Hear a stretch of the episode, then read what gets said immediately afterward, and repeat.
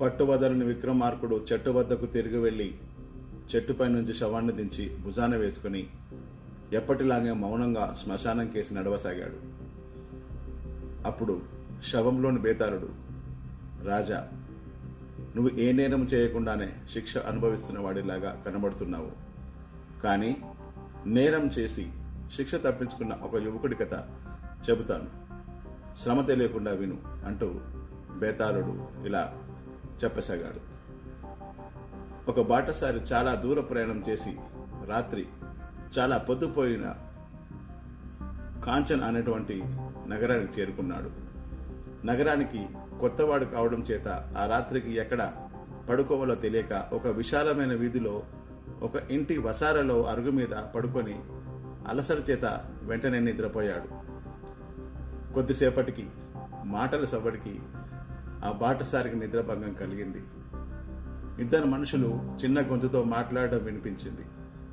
ఆయన వారి సంభాషణ ఆలకించసాగాడు.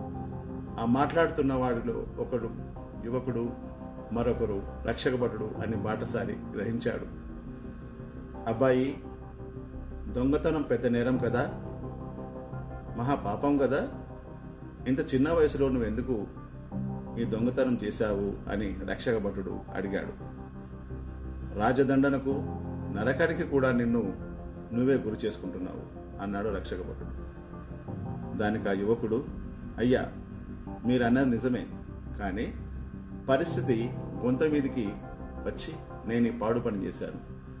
ఈసారికి నన్ను వదిలేశారంటే జన్మలో ఎన్నడూ దొంగతనం చేయను అన్నాడు ఆ దొంగ. నీ గొంతు మీదకి వచ్చిన పరిస్థితి ఏమిటి? అని అడిగాడు రక్షక భటుడు. యువకుడు తన విషాద గాథ ఇలా చెప్పసాగాడు. ఆ యువకుడిది చాలా పేద కుటుంబం. అతని తండ్రి చిన్నతనంలోనే చనిపోతే అతని తల్లి ధనవంతుల ఇల్లులో పనిచేసి తన కొడుకును సాకింది. కొద్ది డబ్బు పోగు కాగానే ఆమె పూటకిళ్ళ ఇల్లు నడిపి బాటసారులకు తిండి పెడుతూ వారిచ్చే డబ్బుతో ఇల్లు గడుపుతూ కొడుకు కొడుకును చదివించసాగింది. ఇలా ఉండగా ఒకనాడు ఒక భార్యాభర్తల జంట వారింటికి వచ్చారు. పూటకుల ఇల్లు కావడం చేత వాళ్ళకు స్నానాపానాలు అమర్చి యువకుడి తల్లి వారి కోసం ప్రత్యేకంగా వంట చేసింది. ఆ భార్యాభర్తలు భోజనం చేసి ఆ రాత్రికి ఆ ఇంటినే పడుకున్నారు. అలా పడుకున్నవారు మర్నాడు తెల్లవారు లేచి చూసేసరికి చనిపోయి ఉన్నారు. వైద్యులు వచ్చి చూసి వాళ్ళు విషప్రయోగంతో మరణించినట్టు తేల్చేశారు. కిందటి రాత్రి వారు తినగా మిగిలిన ఆహార పదార్థాలను కనుక పరీక్షిస్తే అందులో చచ్చిన బల్లి ఒకటి కనిపించింది. తప్పు పూటకుళ్ళ మనిషిదే కానీ ఆమె బుద్ధిపూర్వకంగా ఆ పని చేయలేదు. అది ఆమెకు తెలియకుండా జరిగిపోయిన ప్రమాదం. అయినా ఈ వార్త రాజుగారి దాకా వెళ్ళింది. రాజు ఆమెను తన న్యాయస్థానానికి రప్పించి విచారణ జరిపాడు. ఆయన ఆమెకు మరణదండన విధించాడు. రాజ్యసభలో కొందరు అతి తీవ్రమైన శిక్షకు అభ్యంతరం చెప్పారు. కావాలని చేసిన హత్యకు ప్రమాదవశాత్తు జరిగిన హత్యకు ఒకే శిక్ష విధించడం భావ్యం కాదన్నారు. రాజు కరుణించి నెల రోజులలోగా పదివేల వరహాలు జరిమానా కట్టినట్టయితే ఆమెను విడిచిపెడతానని లేని పక్షంలో గడువు తీరగానే ఆమెకు మరణశిక్ష తప్పదని తీర్పు చెప్పాడు. యువకుడికి అంత మొత్తం ఎలా సంపాదించాలో తోచలేదు. కొన్నాళ్ళు కట్టెలు కొట్టి తెచ్చి అమ్మాడు. తన తల్లిని బతికించుకోవడం కోసం పడరాని పాటలన్నీ పడ్డాడు. ఈ రోజుతో నెల రోజుల గడువు తీరిపోయింది. రేపు అతని తల్లిని ఉరి తీస్తారు. ఈ నెల రోజులు అతను అష్ట కష్టాలు పడి సంపాదించింది నూరు వరహాలు మాత్రమే. ఈ పరిస్థితిలో ఆ యువకుడు దొంగతనం చేసి ఆ రాత్రి వేళ ఆ అర్ధరాత్రి వేళ రక్షక భటుడికి దొరికిపోయాడు. ఆ యువకుడి కథ వింటున్న బాటసారికి గుండె కరిగిపోయింది. రక్షక భటుడి మనసు కూడా మెత్తబడినట్టున్నది.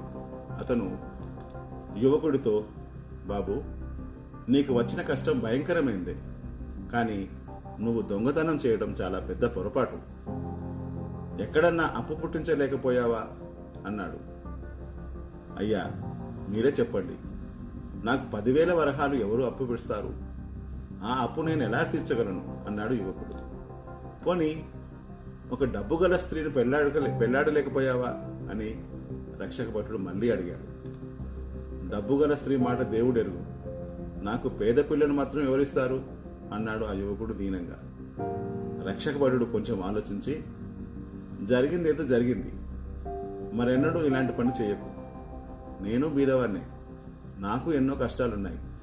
నువ్వు దొంగిలించిన దాంట్లో నీ అవసరానికి తగినంత ఉంచుకొని మిగిలేది నాకు ఇచ్చేసి నీ దారిని నువ్వు వెళ్ళిపో అన్నాడా రక్షక భటుడు ఆ మాటలు వినగానే బాటసారికి పట్టరాని కోపం వచ్చింది. రక్షక భటుడైన వాడు నేరస్తుని వదిలిపెట్టడమే కాక అలా చేసినందుకు దొంగ సొమ్ములో కొంత భాగం పుచ్చుకోవడం ఎంత గొప్ప నేరం అని అనుకున్నాడు. మర్నాడు ఆ బాటసారి రాజ్యసభకు వెళ్ళాడు. కానీ రక్షక భటుడు చేసిన నేరాన్ని గురించి ఆయన ఎవరికీ చెప్పలేదు. యువకుడు రాజుగారికి జరిమానా చెల్లించి తన తల్లిని విడిపించుకున్నాడు. బేతాళుడు ఈ కథ చెప్పిన తర్వాత రాజా ఇప్పుడు చెప్పండి. ఎవరి నేరం గొప్పది? వల్ల మారిన జరిమానా విధించిన రాజు రాజుదా? దొంగతనం చేసిన యువకుడిదా? వాడి దగ్గర లంచం పుచ్చుకొని దొరికిన దొంగను విడిచిపెట్టినటువంటి రక్షక భటుడిదా? యువకుడి నేరము? రక్షక భటుడి నేరము? ప్రత్యక్షంగా చూసి కూడా వాటిని గురించి ఎవరికి చెప్పని బాటసారిదా?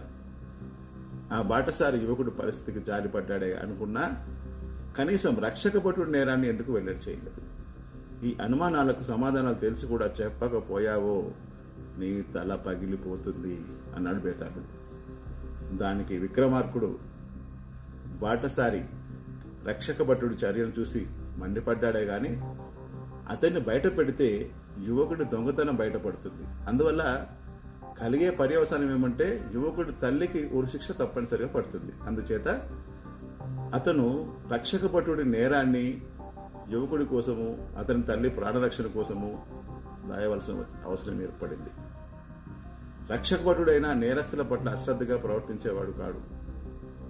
దొంగతనం నేరమే కాక మహాపాపమని అతనికి నమ్మకం కూడా. యువకుడి కథ విని అతని నేరాన్ని క్షమించదలుచుకొని రక్షక భటుడు ఆ యువకుడి పాపంలోనైనా భాగం పంచుకుందామని అనుకొని ఉండొచ్చు. అన్నం అమ్ముకొని బతికే ఒక అనాథ ప్రాణానికి పదివేల వరహాల విలువ కట్టినటువంటి రాజు అందరికన్నా పెద్ద నేరస్తుడు. అలాంటి వాడి పాలనలో ధర్మం సూటిగా నడవదు అన్నాడు రాజు. రాజుకి విధంగా మౌనభంగం కలగగానే బేతాళుడు శవంతో సహా మళ్ళీ మాయమై తిరిగి చెట్టెక్కాడు. ఇది నేరస్తుడి కథ. ఇందులో సారాంశం అంటే రాజు అనేవాడు తను పరిపాలించిన క్రమం లోపల రాజుకు శిక్షించే అధికారం ఉన్నప్పుడు తప్పు చేసిన వాళ్ళు నేరస్తుల్ని. ఏ శిక్ష ఎంత మోతాదులో ఇవ్వాలి? నిజంగా శిక్షార్హులు ఎవరు? శిక్షార్హులకు సంబంధించినటువంటి విచారణ చేసే పద్ధతిలో ఎలా మానవీయ కోణం కోణం ఉండాలి అన్నదే మనకి సారాంశంగా కనిపిస్తుంది. థ్యాంక్ యూ కథ విన్నందుకు అందరికీ కూడా ధన్యవాదాలు.